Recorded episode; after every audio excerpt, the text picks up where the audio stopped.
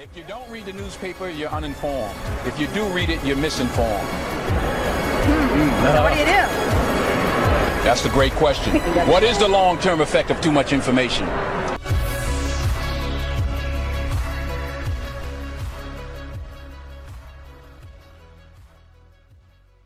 Welcome back to the Wine Jar Cynics podcast. Dio. Gene. And Mac here to tell you why the fitness industry hates us.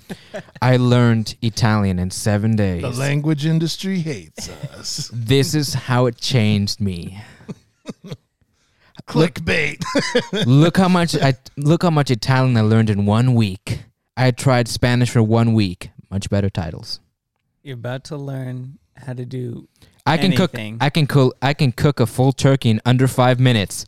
This is raw, but it was fast. Language learners nowadays. essentially the secrets of the universe. We will name this this man, this dastardly man, but I I must concede he is indeed clickbait. Clickbait. Clickbait. So let's talk about um language learning. The phil- I guess we can call it the philosophy. Would you would we call it a hacks or a shortcuts or advice no, or we would something? call it method. Methods. I don't believe in in the word hacks. and I have I a- was testing you. I wanted to see if you follow your creed. Did I pass? You did. Boom. Because when somebody says a shortcut or a hack, it's like there's no really. Sh- there, I mean, Soviet Russia There are no shortcuts. there are no shortcuts in the life bread in general. line is the bread line. if someone says shortcut to anything, you gotta, you gotta be a little uh, cynical about that shortcut. I mean, especially with language learning. Actually, if anything, there's no real shortcut. the the only thing I could say is there could be a system to make it more efficient. And we we were talking about Yes. the remember the team master team master. If you, I mean, all languages are different. So one method uh, applying one method to another is obviously not going to work. But one thing is understanding your your habits and your um, routines. right. I think that's something that's important too. I think that's actually you said habits. I think that's actually the first step. If you have good habits, and by good habits I mean regular, meaning that you do something every day towards your goal of in this case learning a language, that is better than any method. You could have the ultimate method, the absolute most efficient, most guaranteed to work. where every- Guaranteed ten days. every moment of your time invested yields twice the return. But if you never do it, then you never learn the damn language. So habits are the place to start.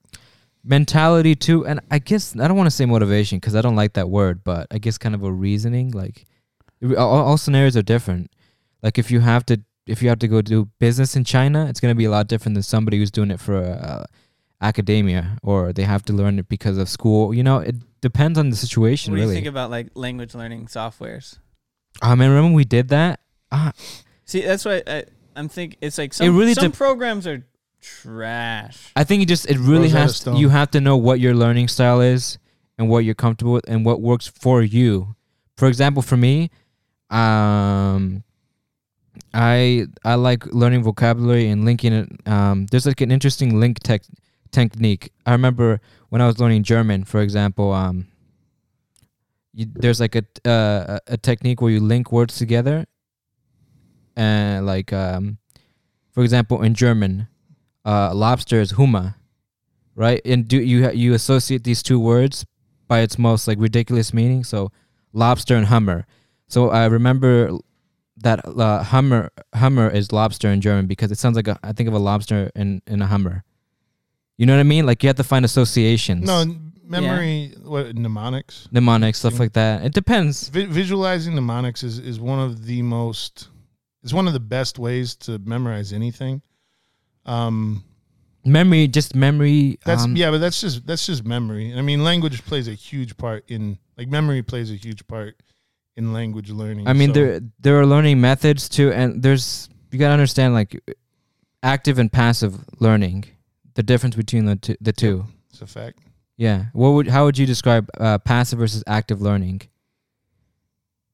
Oh, Yeah, I in would- general. uh, That's something I thought was. I mean, I'm as far as language learning, I'm very. What worked for me was always just being active, and it was just like you said, being consistent, doing it every day. You can really accomplish so much in your language learning if you are putting in the time and effort on a daily basis. And obviously, the more time that you put in, the better it will be. But even more than time is regularity. That's when people talk about like 15 minutes a day to learn a language. You're not going to learn a lot in 15 minutes. But if you, but if you have, and I, I wouldn't recommend it. Uh, Dio's over here shaking his head. I agree. You're, you're not going to learn the language well, but the stuff that you do learn, you will learn much better 15 minutes a day instead of three hours a week at one Uh, time. true. So if you break up the, if you're going to do something, consistency is just as important, if not more important than time invested. So you, you need a balance between the two. So, I mean, personally, I think if you're learning a language at very minimum, you should invest a half an hour a day, but it needs to be a regular. Optimal, I would say, for somebody who is not learning a language full time, probably be 45 minutes to an hour Mm-hmm. at least and of dedicated language learning. I just for, yeah. for, for languages when I was learning most efficiently or effectively, um, it's probably with with Chinese at Mhm. certain points, and I was just study and there's I have very boring methods, Mm-hmm. very boring dry methods, but they worked because I had a goal, Yeah, and it didn't really matter if it was fun or not to me. I just wanted to. get the Learn That's as why I much as think motiv- motivation is uh um how do I say it uh overrated. I think What do you mean? I think mo- motivation sometimes like, oh you rely on motivation. Motivation is an emotion and emotions run out. Instead of motivation, you should be using good habits and daily routines. discipline. Because Yeah, if you're you not, because if you're not disciplined and you just rely on motivation, the motivation goes away. Okay, then Well, what mo- do you have? motivation in terms of like the there's goal. two, yeah, there's different types of motivation. Like motivation, a high, uh, an overarching motivation is different than motivation like in the moment. You know in what I terms mean? of like a Mhm. fuel. yeah, like, yeah. I'm talking about fuel. Maybe Yeah, yeah. fuel is better because you seem. Uh, I guess Uh, the, you- you're the, the most disagreeing. the most important thing for me actually is probably the structure. I need some form of structure and Yeah. just like uh, Procedural. procedure, like a curriculum sort of thing Yeah. that I can follow. yeah, like something And- comprehensive. and I can usually no matter because I you know you try different Mm-hmm. textbooks. Some of them you like better than others, Sure. but f- generally speaking, it doesn't matter too much to me as long as I have some structure to follow and it kind of follows Sure. a general pathway. But just for it was me sitting down. It really doesn't even matter the language really, but Mhm. sitting down, going memorizing vocabulary pretty much exclusively. This is so important. Vocabulary. Yeah, I actually. hmm Yeah. You don't realize how important it is, and yeah, until you. and then I have to kind- speak and to then someone. more passively learning grammar. Exactly, exactly. And I was gonna say, so f- for that hour of of practice that you do a day, that is your active learning block. Whereas everything else you do that involves the language throughout the day, whether it's just listening while you're driving the car or washing the dishes or whatever, that would fall under passive listening, passive learning. Which I have to say, I was very skeptical skeptical of uh, initially when I was learning Chinese. Um, and I shouldn't have been because when I learned uh, Samoan, it was almost all passive learning. Um, passive learning, it has this weird way of, like, if you put on the news, and the news is usually recommended because whatever language you're learning, the news is going to be the most standard version of it, the most proper dialect. Um, and they talk the most clearly. so if you play that in the background while you're doing stuff, it, it has this way of like rewiring your brain because these phrases that you hear in the background they pop up so later in your dedicated practice while you're studying vocabulary it will kind of arrange itself to the grammar. And in a lot of ways while it's good to study some grammar or at least read about it grammar for the most part when you're seeking fluency grammar needs to be felt.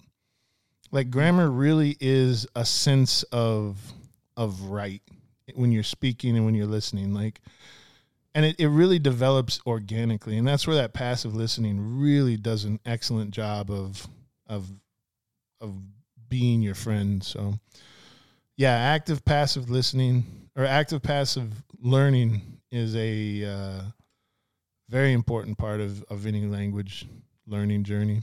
Absolutely. I mean, I remember just because you, you always hear same sort of phrases, like you said. Mm-hmm. You hear the same. Well, it's grammar, so there there's a structure. So you're gonna hear the same kind of sets. Yep. Maybe interchanging nouns and whatever, but you hear it over and over until it's like you can just piece it together. I didn't really ever study grammar. And Chinese is a bit easier because the grammar is It's very simple. Simple? grammar, Yeah. but I would listen to certain phrases that would pop up all the time, Mhm. and then I'm just replacing, replacing Yep. words around and moving around, and with I would say, like a lot of like uh, Chinese people are usually like ni hao, oh your Chinese is so Yeah, good, mhm. but, legit- But it- legitimately, It's how you feel, honestly. and, and when you make closer friends in China, they'll give you the real scoop on how your Chinese is. You know. yeah. So- And at points, I was really, I was quite good for Mhm. the limited amount of time that I had studied. Sure. Simply using that sort of technique, trying to listen and uh, imitate, using the vocabulary I know to Mm-hmm. imitate what I was hearing from other people. And that shadowing, that's another technique. Like if somebody says something that you like, you can just imitate them.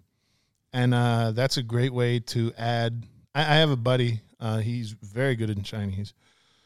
One of the techniques he really, he's all about passive listening because to him, like it comes when you, when you talk to people about learning a language, just like any skill, they'll bring up the 10,000 hour mark. To become like great at something, you need 10,000 hours. Language is no exception.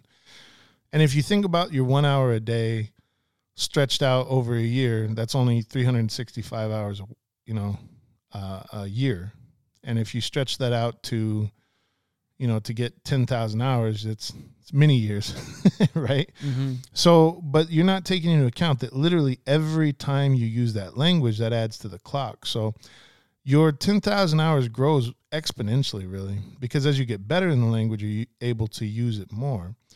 Well, that's why my friend was so, um, he was so into the the passive learning, because you can fill so much of your day with that language, with that target language, whether or not you are actively aware of it or not, and that is counting towards that 10,000 hour mark. Oh, are you mean? Do you mean like kind of having like um, almost changing your environment and making it passive? Complete, like completely ha- like having like posters and stuff with Chinese characters. Oh, even even that. Like if you could completely isolate yourself from your your native language to your target one, it's called integration, right? This is the integration. Um, it's complete integration. So there's there's kind of a false integration that's like, oh, I want to learn Chinese. I'm going to go live in China. and then you hang out with a bunch of Americans.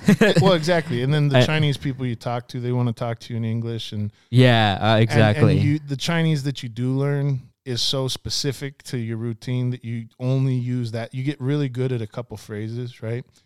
Whereas total immersion is just refusal to even acknowledge English. yeah, immersion. hmm exactly. You, you are everything you look at is Chinese. Everything you hear is Chinese. Everything you say is Chinese, and that that definitely has um, that has a lot of benefit in the background. But what I'm saying is, for those of us who are here in America and we're learning, say Chinese, during your free time or during time that you're not like just in the background, you put the you know uh, what is it C uh, CCN or CNC Chinese News Network Uh, or C- CGTV. CGTV. You you play a Chinese you know Beijing news, Chinese news. You play it in the background. Or Taiwanese news.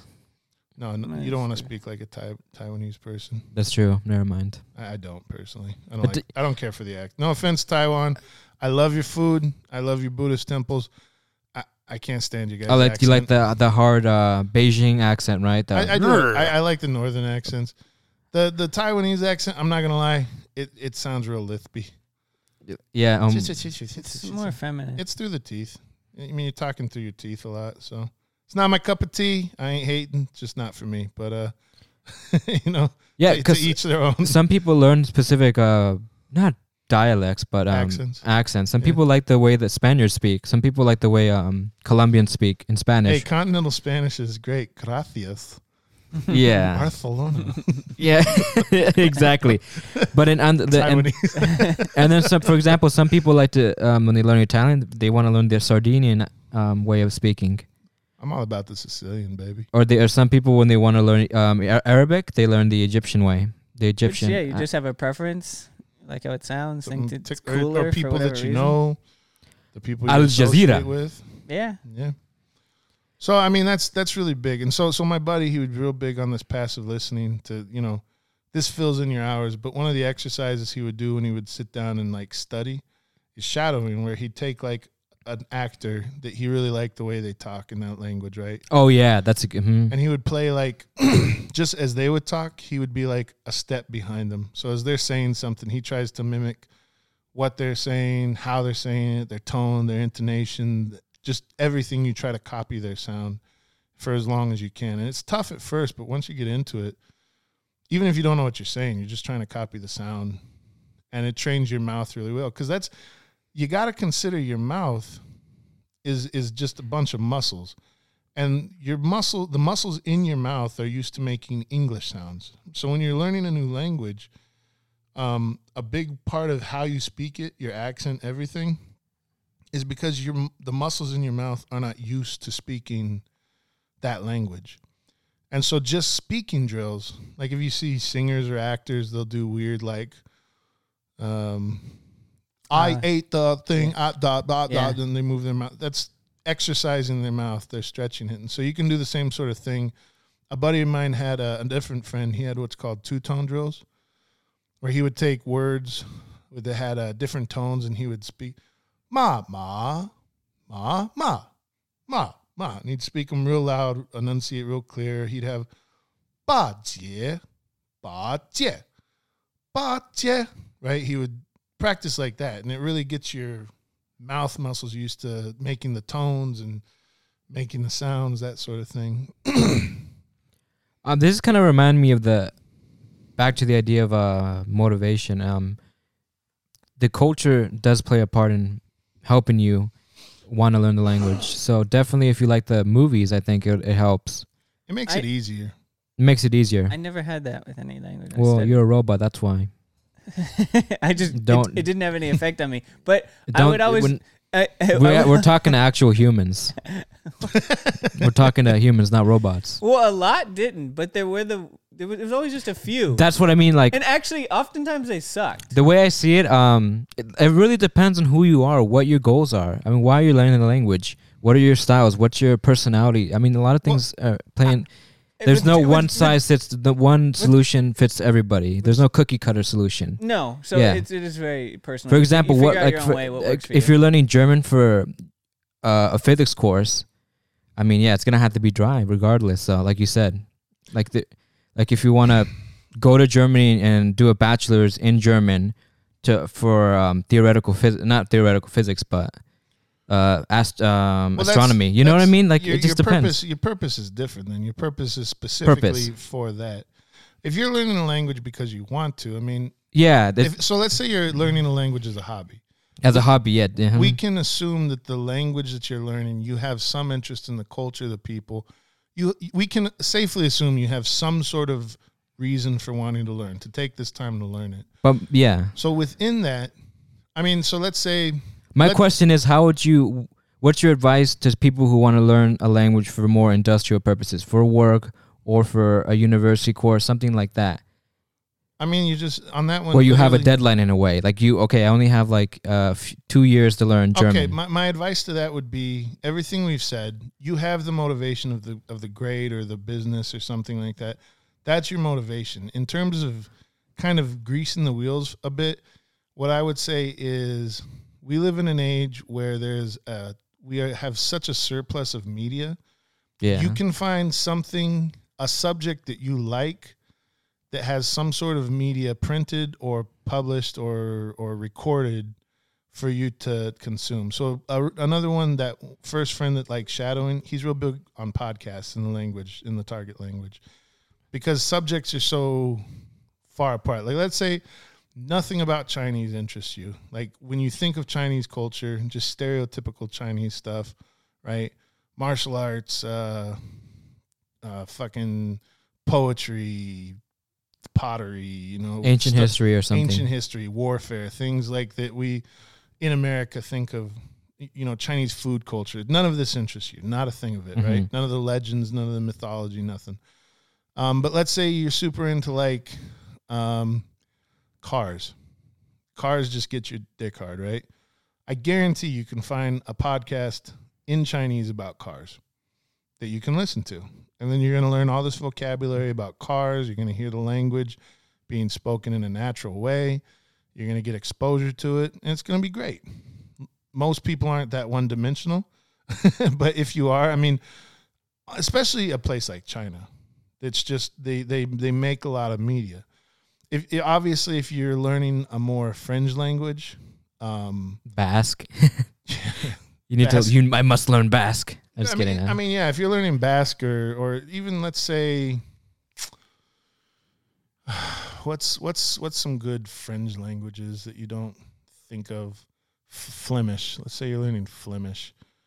You you're gonna probably have a, a slightly more difficult time finding stuff that you're interested in, which even goes where if you're learning something that remote, you probably have another mo- reason to do it. You probably have more of a cultural or interpersonal relationship reason for wanting to learn Flemish, Scottish Gaelic, um, any of the Polynesian languages, some African indigenous languages. You know, these these are ones that you wouldn't think of as producing a ton of modern day media, movies, music, right?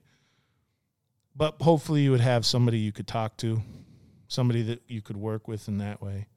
So there's there's always a way to find find a way to motivate you. But again, if you're just learning for industrious reasons or school reasons, it's probably one of the big languages, and therefore you're Yeah. probably going to have plenty of media to consume. So, German, French, Spanish, something like that. yeah, the big Europeans, the big Asians. Yeah. How about this? How about for people? Because I always see this in like the comments, like, okay, but there's so much. What do I learn? There's so many things, so many uh, different um, uh, resources and supplementary It's stuff. Like, what do I I mean- pick? Find one that's. I mean, you can just look at reviews. If you're looking for like a textbook, find one that's Yeah. popular and it's got good reviews. Use that as your basis for just Your picking up the core. of- pillar. Mhm. yeah, The main foundations. foundational pillar, and the rest. I think, like Max said, find something you're interested in, something that Mhm. you regularly talk about or just already researching I- and looking into. I, I, I agree with you big time on on having structure. So there's a lot of there's a lot of books and there's a lot of methods out that I think are really good. So one of the ones I really like and I recommend to anyone listening is the Fluent Forever book by Gabriel. I think Wyner is his last name. Um, really good approach for people that don't know the kind of the central principle of this is uh, Anki. Is it everyone know Anki? Oh, I think is that for a vocab for like flashcards. It's it's a flashcard program, and it's one that you have just complete control over. So he has a pretty in depth method of using Anki. oh, become fluent in any language. Yeah, that's his book, Fluent Speak. Forever. So he's he's his his method is basically this. I'll try to summarize it very quickly. Is the book's a easy read. I recommend it for anyone that's interested in language because it'll inspire you if nothing else. The guy was working a nine to five job. He wanted to be an opera singer.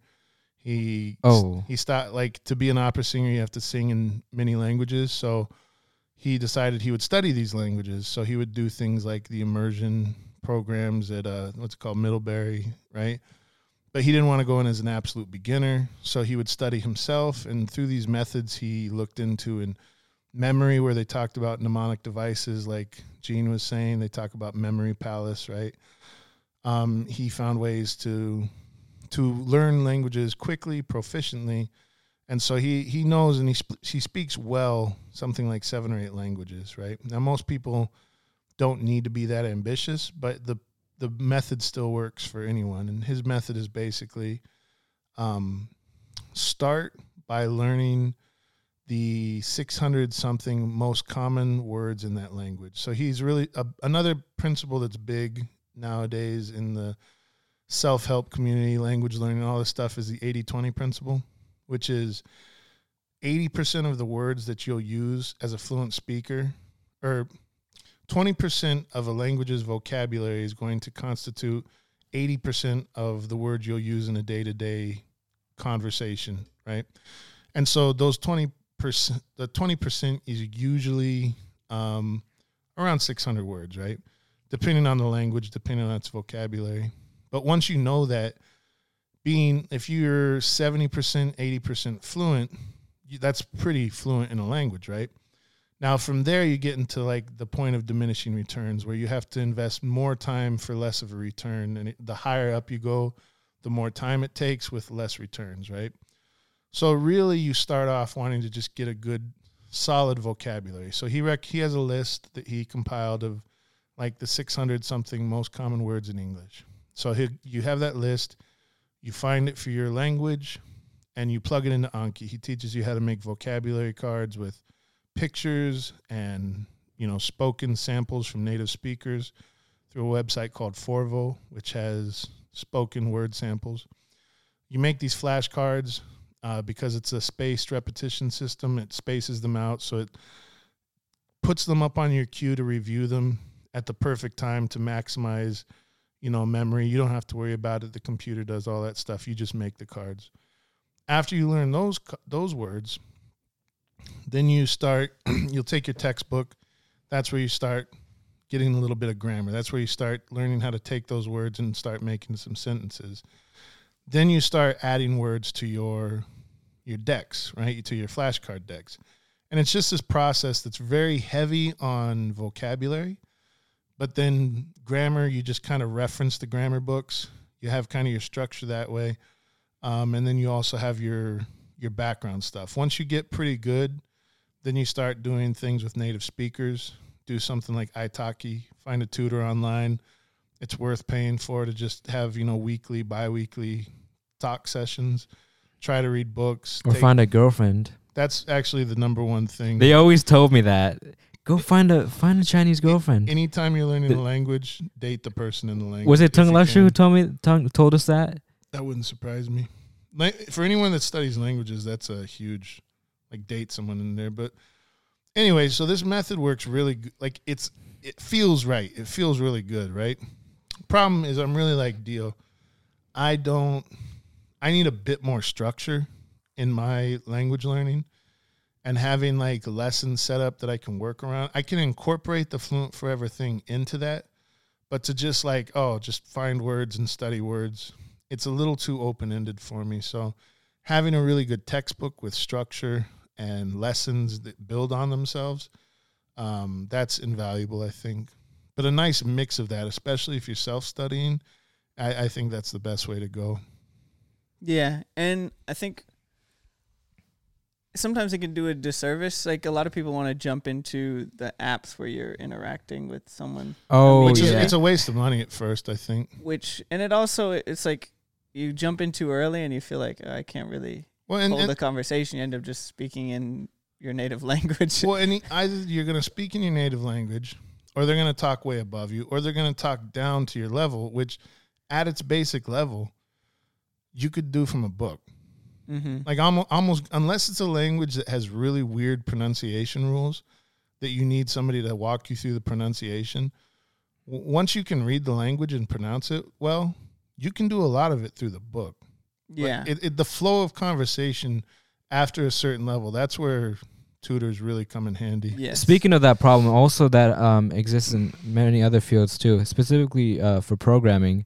Some people often complain, "Oh, either it's too easy or it's too hard," and that you that's why you have to find what's right, what's on your level. Because if it's too easy, you're gonna get bored. If it's too hard, you're gonna get discouraged. So you have to find that um, medium, the balance, the golden mean Mhm. right? That's the thing. Um, sometimes, uh, yeah, I mean, I'm look, I'm thinking about the software, w- bringing that up again because I'm like, hmm. I, mean, there's some softwares can be really good, some can be bad. There's some if it's like uh flashcard sort of stuff and it's like got an It's more of a- algorithm More that of a kind of tool. You know, Quizlet puts Quizlet. it back in strategically. Some some Quizlet sites they they have language learning flashcards already made, pr- so you don't have to make too. them. A- SRS is, is the default. For anyone that doesn't know, space repetition. I, quick summary: uh, you, you guys are familiar with space repetition, right? Um, yeah, I've heard of it. Okay, so basically, it's it's this the optimal time to refresh uh, anything you learn, not just a word or language, but anything you learn is right before you forget it, because the act of trying to remember it when it's like on the tip of your tongue reinforces like that the extra brain power reinforces the the neural connections to it, and so you'll learn it. It'll stay longer. So basically, what you do is today I learned ten words, and then I make flashcards.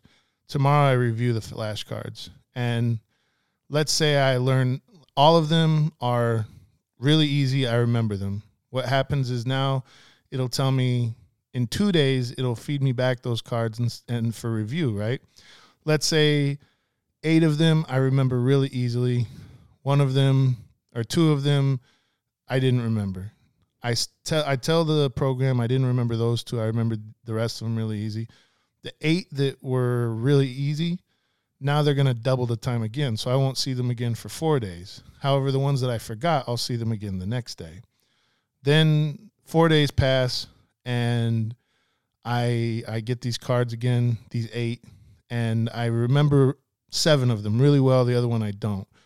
Now the the seven that I remember really well, I won't get them again for eight days, and then the one I missed, I'll do the next day, right? And then I'm doing this every day with I'm adding more cards progressively, but it's also having me review the cards, so it's spreading out times two. It's doubling the time that I don't have it each time. And the eventual idea is that it gets so far out there, it's been so hardwired in your brain that you're just going to remember it. And mm-hmm. that's the beauty of SRS.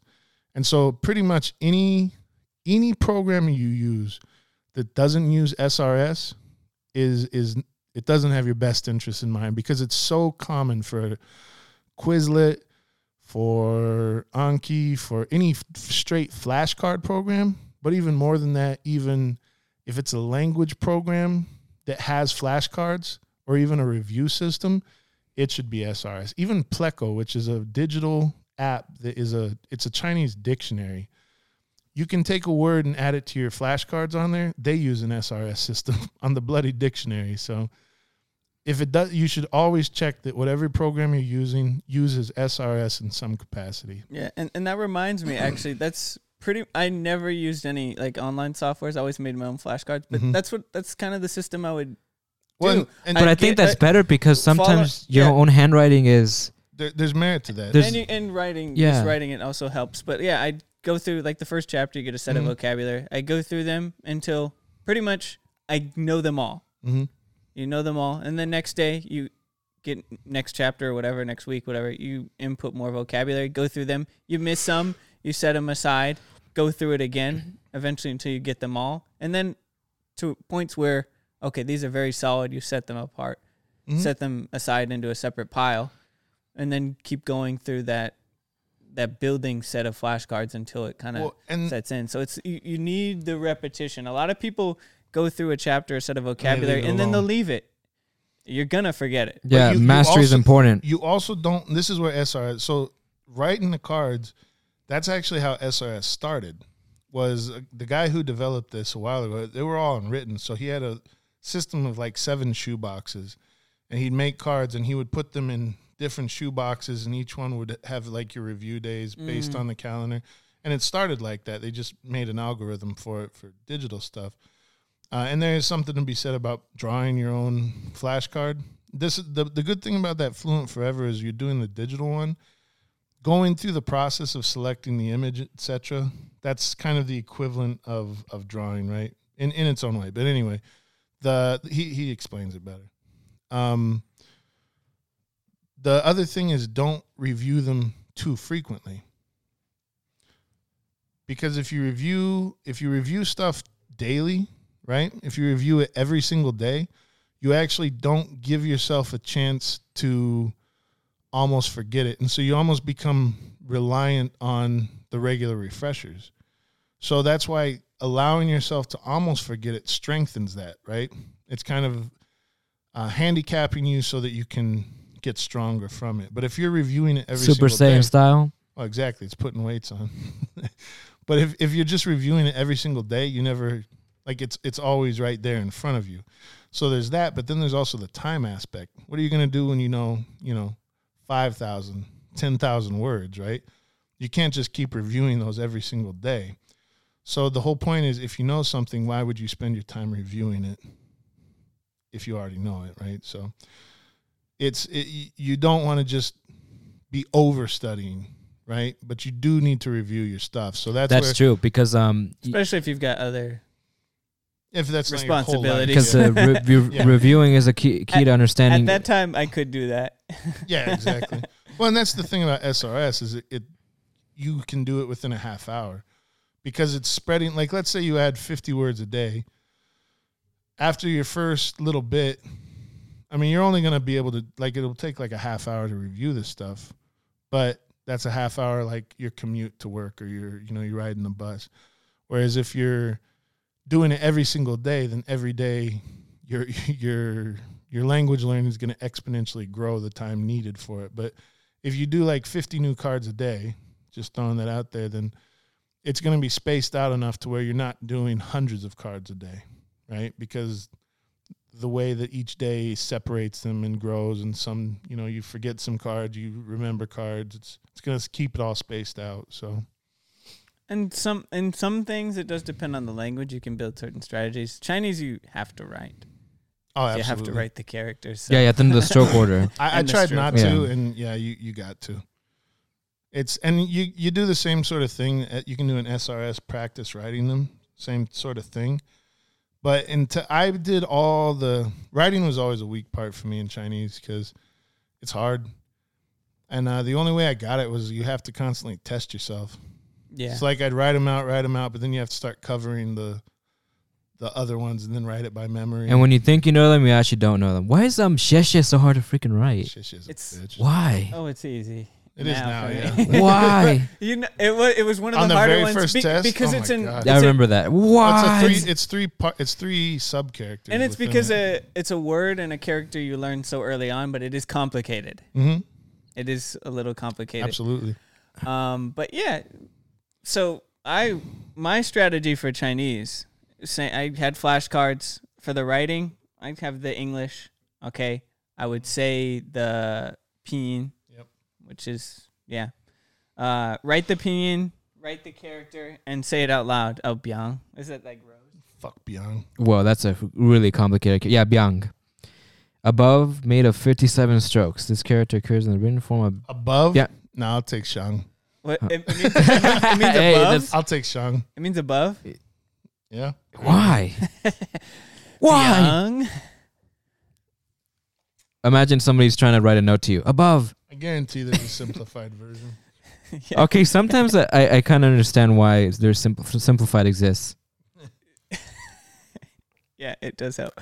I But sometimes, like traditional characters, like we were talking about, are actually more there's more meaning in more them. meaning, So and it's therefore it's easier easier, mnem- easier to learn. yeah. Like like love, it has the heart in it, but, But in it's a- simplify, you don't have the heart. pain to write. That is true.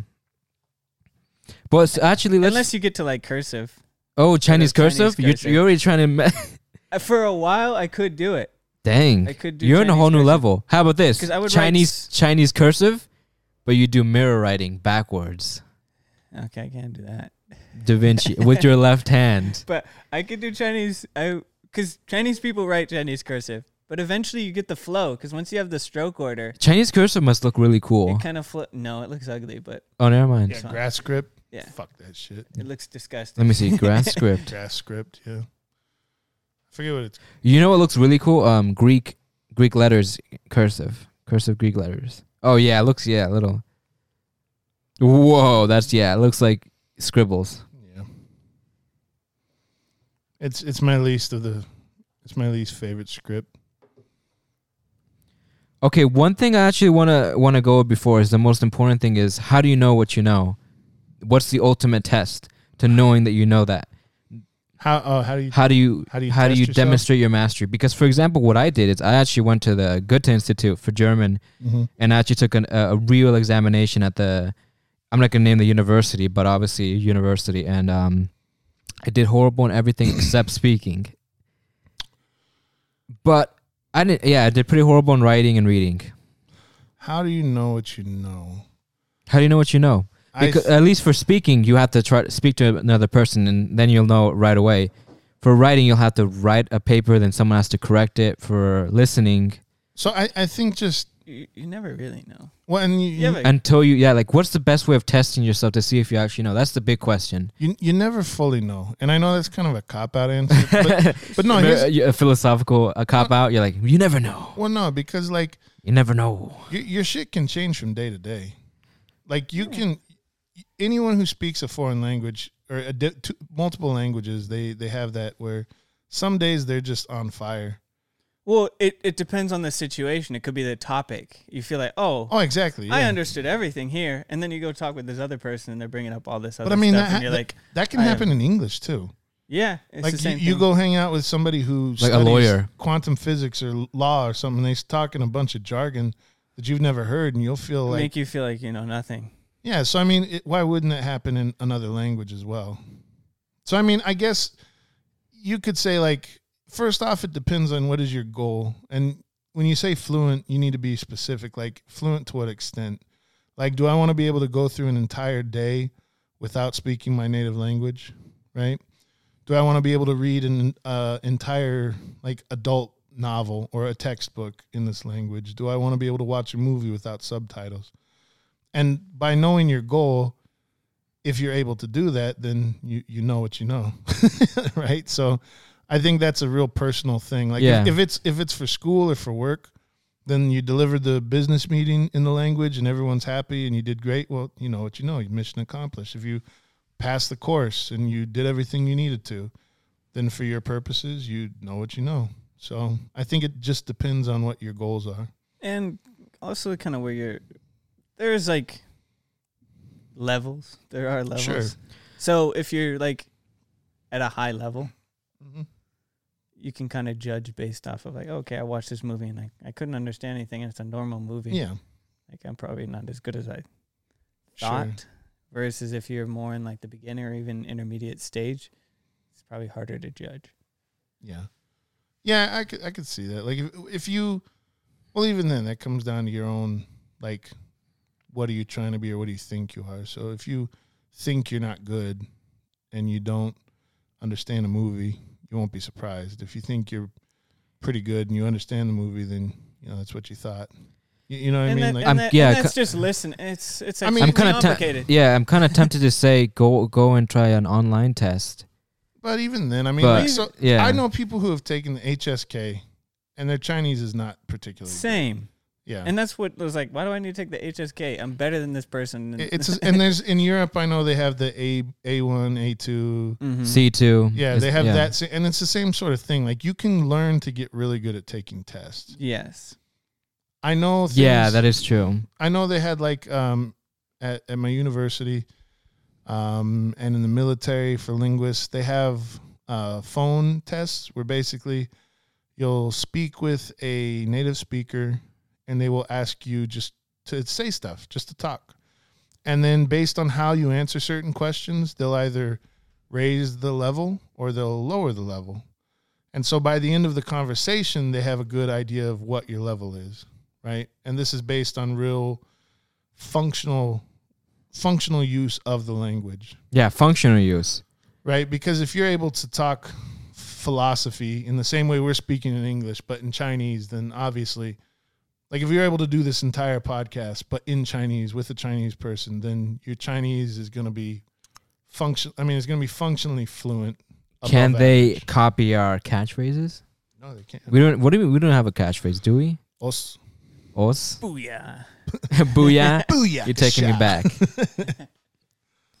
But I mean, so so there are tests that help, but you got to have somebody who's trained in that method of testing. Yeah, Yeah, exactly. I would say yeah, that sort of test would be the best way. and it kind of most goes to what you what do you what do you want to be well rounded? Do you want to write German poetry? Do you want to solve that's- and that would- equations? That would, only cover the listening and speaking for Chinese. It would, Mm. you would have no idea if they could write or not. For example, like when uh um if you want to learn um, go to a German university, depending on what or there's something called a prep school in German. It's called Studienkolleg, Das Prep. right? And in Studienkolleg, depending on which um what course you pick. So if it's you pick a T course, which is technolo- technology course, so anything any scientific discipline like physics or math or biology, you have to you have to know a certain level of German. Like I think it's B two minimum, B two, but preferably C1. But if you want to learn German, you had, you want to go to like an M course, no, or was it M course? One of the courses like philosophy or uh, German literature, then you have to go C2. And it makes sense because when you're learning math, I mean, a lot of it, everybody uses Arabic numer- numerals.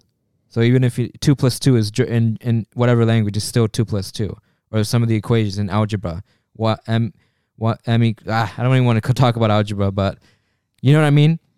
Y equals Y equals mx plus b. I know, plus B. I know. Is that what you were going for? I just got bad memories. You you give me A PS. squared You give me plus bad. B squared Equals. equals C squared. Stop it. Stop bringing up math.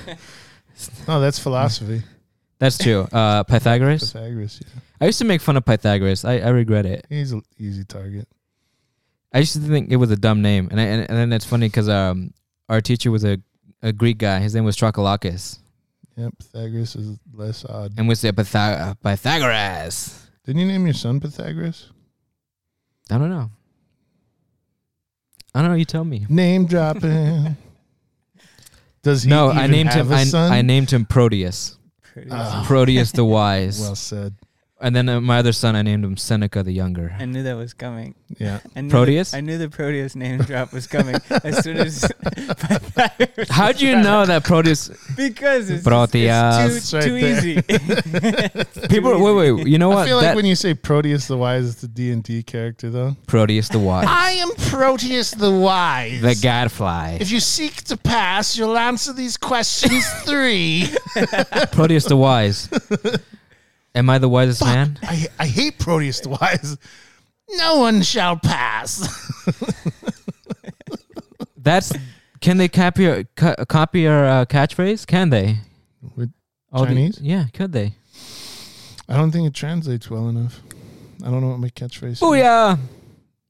I can't even do it. I Do think they- you're better yet. Booyah! No, You know what that's from? Okay. They could actually- Don't test me. The Teen Titans. They have, Okay. They have the Ding, ding, characters ding. for Booyah, so they could. But it would. Booyah. What's in the? it's almost like Booyah. booyah. What's the? What did the army say? Hoorah! You Booyah. can say booyah. Wait, do Booyah. uh, did the Booyah. the dar- the army guys say hoorah? Right? No, they say who? The Marines say oorah. Hoorah sounds kind of kind of badass. That's that's the army guy You speaking. know, in in China, I think they do. They say us. really? Us and for the army army guys in China. Maybe it's like. Do you remember when we got with, we got stopped by those army guys in China? What was what was going on there? Oh wait, no, wait, that was me and Leo. Never mind. They they That's took out the dogs. Actually, no, it's probably because the abandoned radio tower we went to. That's probably why. But it was abandoned though. It was Soviet era. So I'm. Just, No. We were hiking one time and we approached some building and some guy Wha- ran down. what did that like, guy say? No, he ye- he yelled something too, and I heard dogs when we were going up. I have no idea. Did we ever find that World War II bunker? One of them, One of them? Did we? maybe two. And then the bats chased us, and you were talking about that German girl that you um. Made love with. Sure, Sure. I consummated. Laid with her in the biblical sense. the German is not very romantic, so. It's not. It's hideous. Oh yeah, this is so romantic. Ich liebe, Hagen das. ich liebe dich. Sorry, Germany. Ich liebe dich. Oh, not ich liebe dich. Sie sind so schön.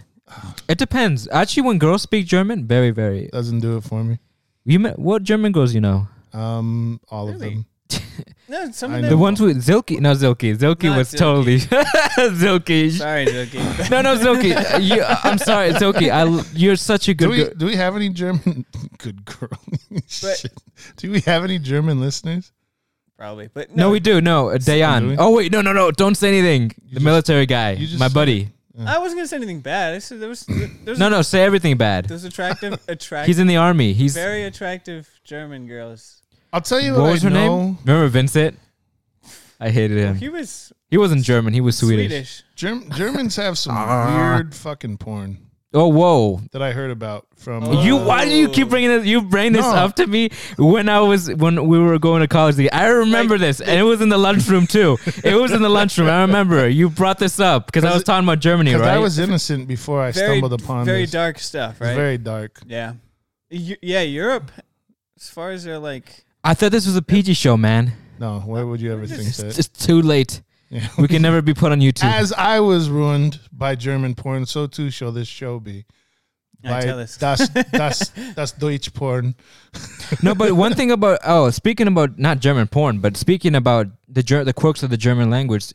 I mean, every language has its quirk. For example, in German, one thing that's very interesting is the compound words, right? Yeah, they're super s- So they have- they have- specific. The compound words could be um yeah, they're compounds, so they can be divided into segments. So, for example, there's a for one phenomena in German called to, Torsch- the Torschl. Ah, I'm trying to go from English to German. It's Torschlusspanik is a word in German that means the panic of like the fear of of uh, opportunities being close to you. It's a very specific emotional phenomenon. Wow. Uh, and then Tor means Tua. I mean Tua means How do you say door. wonderful? wunderschön. It's wunderschön. and then um so Schluss means close and panic means panic. So Torschluss panic means the it's the word together. What's the longest compound German word? Oh, uh, let me look up a long long The most specific. Hanshu. Hanshu is amazing. but that's a funny, quirky way of learning languages. Like if you learn vocabulary with these like funny meanings. Hammer, Yeah, it's probably hum I think it's huma. easier with romantic languages. I tried to do That's the same with Asian languages. Bec- Sometimes can make it work, but Abstimmungs not. Bekanntmachung. Oh my god, I haven't learned talked in. German for a long That's all one time. word, right? Oh. Schwangerschaftsvorbereitungskurs. A course that helps young women to learn about t- and prepare for pregnancy. Yeah. Go ahead, read it back for him. Uh, Schwangerschaftsvorbereitungskurs. Why is course not its own word though? Kurs? Course. Yeah, no, it's um Course. kurs. But why is that just one word? Because they're having You know what the- fun. Leave them alone. You know what the you know my favorite German word is? Schweinefle este etiketi. Rungsuberwa Chungsaufgaben. Oh, fuck. Rindfleisch. Oh my god, I can't even say this. Rindfleisch. Integrierungsbüro. Oh my god, I can't even say that either. All right. To any of you listeners out there The that want to learn Chinese, go ahead, hit us up. We'll help you out. If you're looking to learn the crazy Deutsch, go ahead and hit up Gene. Schadenfreude. As you can see, he's an expert. and I can help you in general if you learn. Oh, this is a very interesting one. Überallüssigkeit. The painful realization that you can only live your life in one place at a time. God. That's a very Germans are very philosophical. I was, that's something that got me into German was reading uh I I can't imagine having Immanuel that, Kant. that thought. Oh. Torschlusspanik? Uh, ah, I, The I'm saying it wrong. Of what is it? The fear of living. The fear of un- of realizing you can only live in one spot at a time.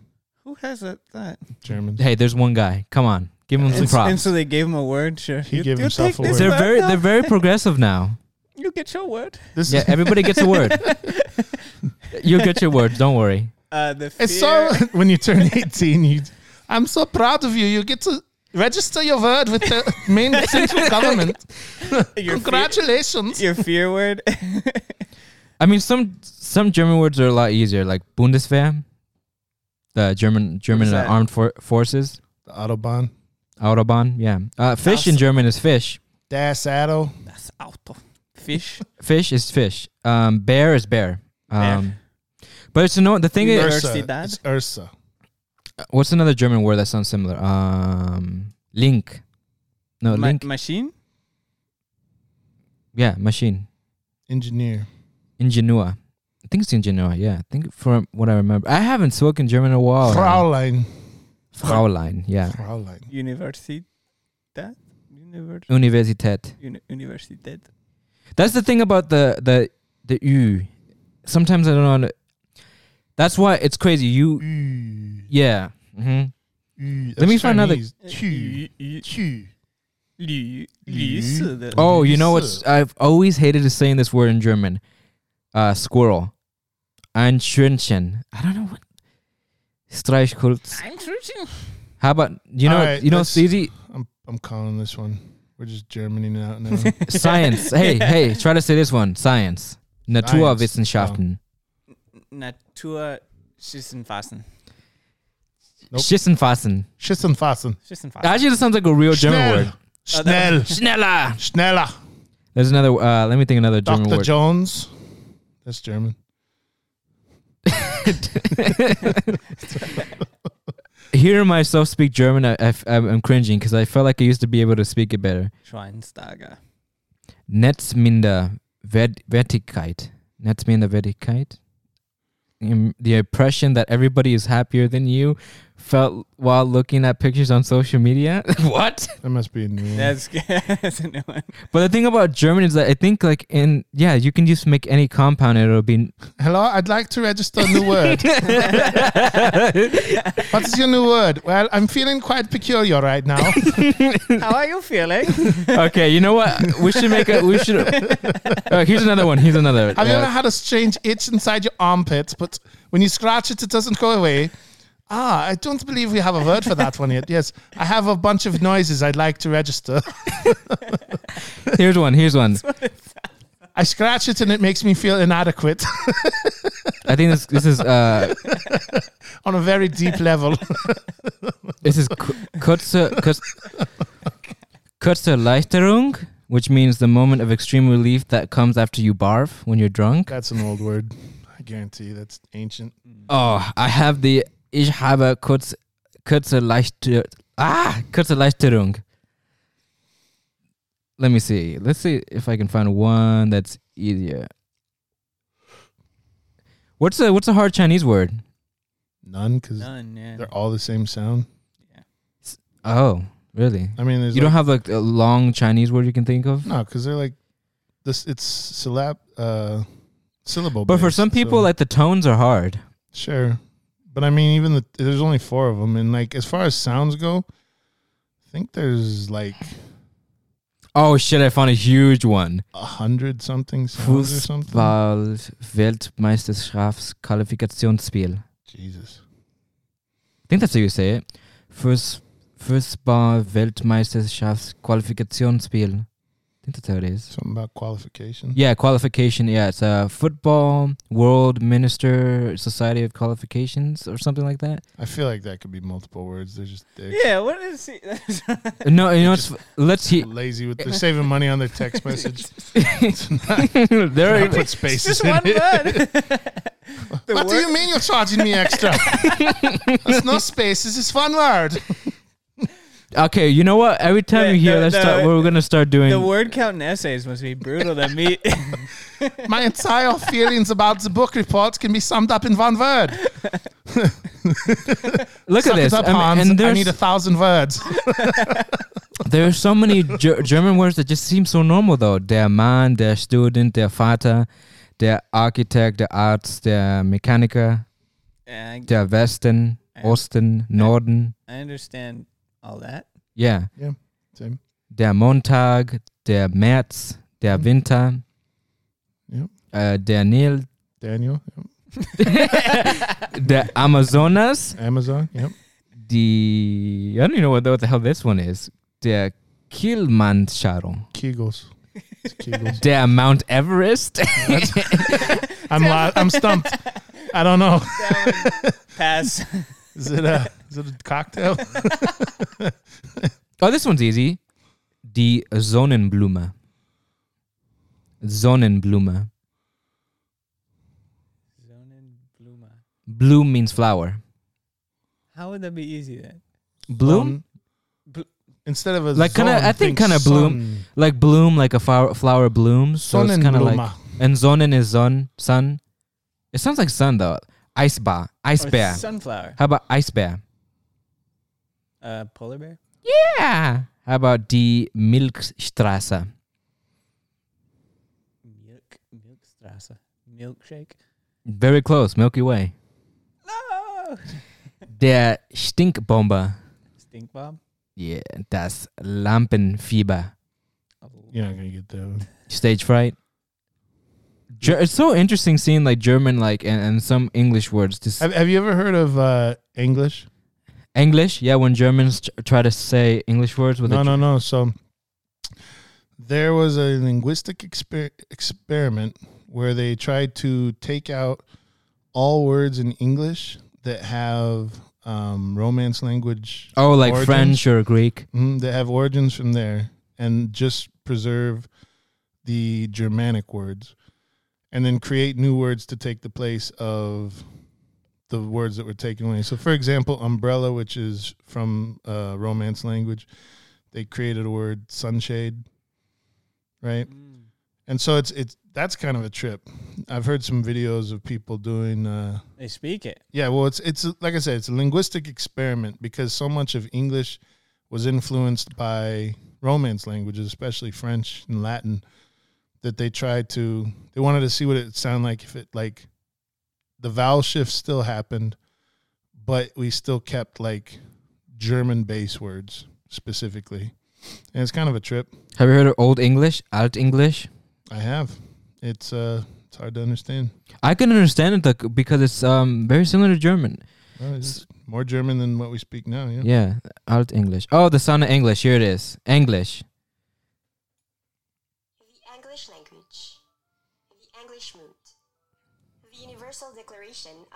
I don't know how Fourth speaking of mankind rights. how accurate this is. All worldly beings are born free and alike. Wait, what is this?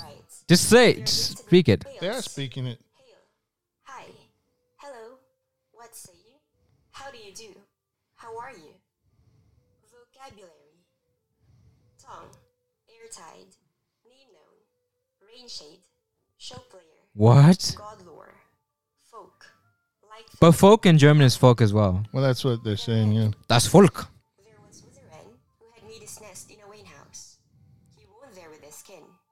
One day, Can you hear this on your? Mm-hmm. his mates went out to look for some food to bring her nestlings, leaving the young birds English, all yeah. alone. After a while, the father wren went back home. What's been going on here? He asked. Has something happened? You children look afeared to death. Dad, he said. A big monster came by only a little while ago. Fearsome. He glared into our nest with his big eyes. They're frightening us to death. I see, he said. Whither did he go? He went that way. You children bide here. Bid the father in. I'm going to teach him a teaching you won't soon forget. Don't worry, children. I'll get him. So he went after the monster. He went at a bend on the road and saw a maned wildcat walking along. But the wren wasn't frightened. This sounds like very like almost Shakespearean. Yeah. Yep.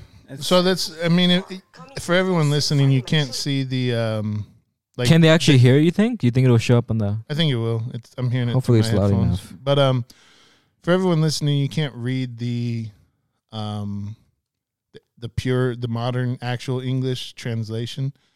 Um, but you can definitely hear. So you can't tell too much of a difference in the simpler, the more simple parts. But when they start talking, and there's an obvious word that you're not familiar with, that's when it um, it's clear. It's it's English. It's obviously English, but Yeah. there's something slightly off. So it's kind of a cool little experiment. Have you seen this video interview with an Anglo-Saxon and no English? Yeah. Why does he act like he's a caveman though? He's like, they wouldn't have.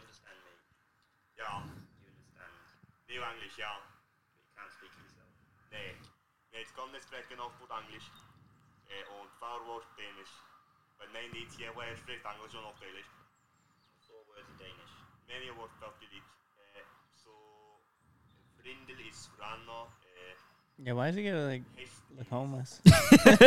hey, that's true. They made him look like he's this like just sitting on the ground in the woods. I mean, where else are you going to find a speaker of Old English? You know, I say Anglo-Saxon in German. Anglo-Saxon. Yeah.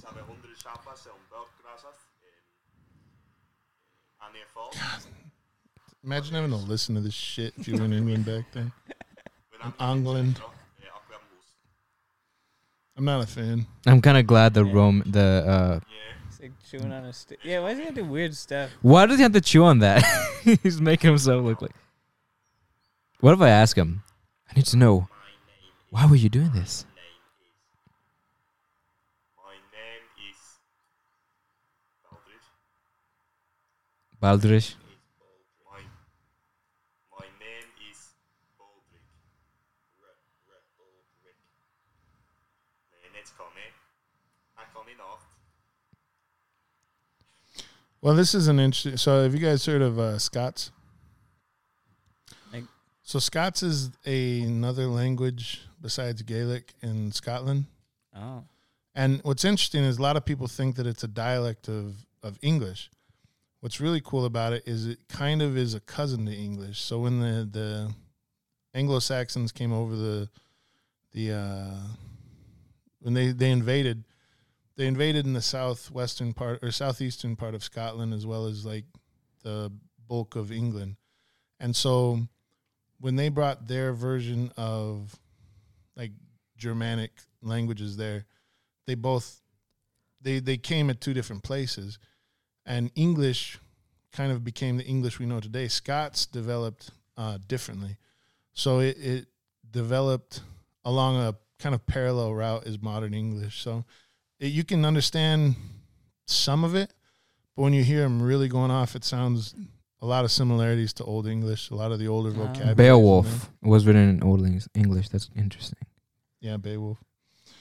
But yeah, so Scots is kind of a cool little cousin of English. It's it's close to dying out because, like I said, most when the English were over in Scotland doing their thing, they kind of stopped speaking that trash. So it's kind of dying out. But it's a national language of Scotland. It still is. Yeah, one of the one of the it's it's. I think there's preservation acts. Especially, What do you think of the Loch Ness monster? Uh, well, one, I think it's probably for another episode. For two, I think that's pretty awesome. Uh, if I'm being real. Wouldn't that be cool if they exi- if it existed? Nessie. That would have been that would be awesome. All right, let's keep the Loch Ness monster for another day. We definitely will.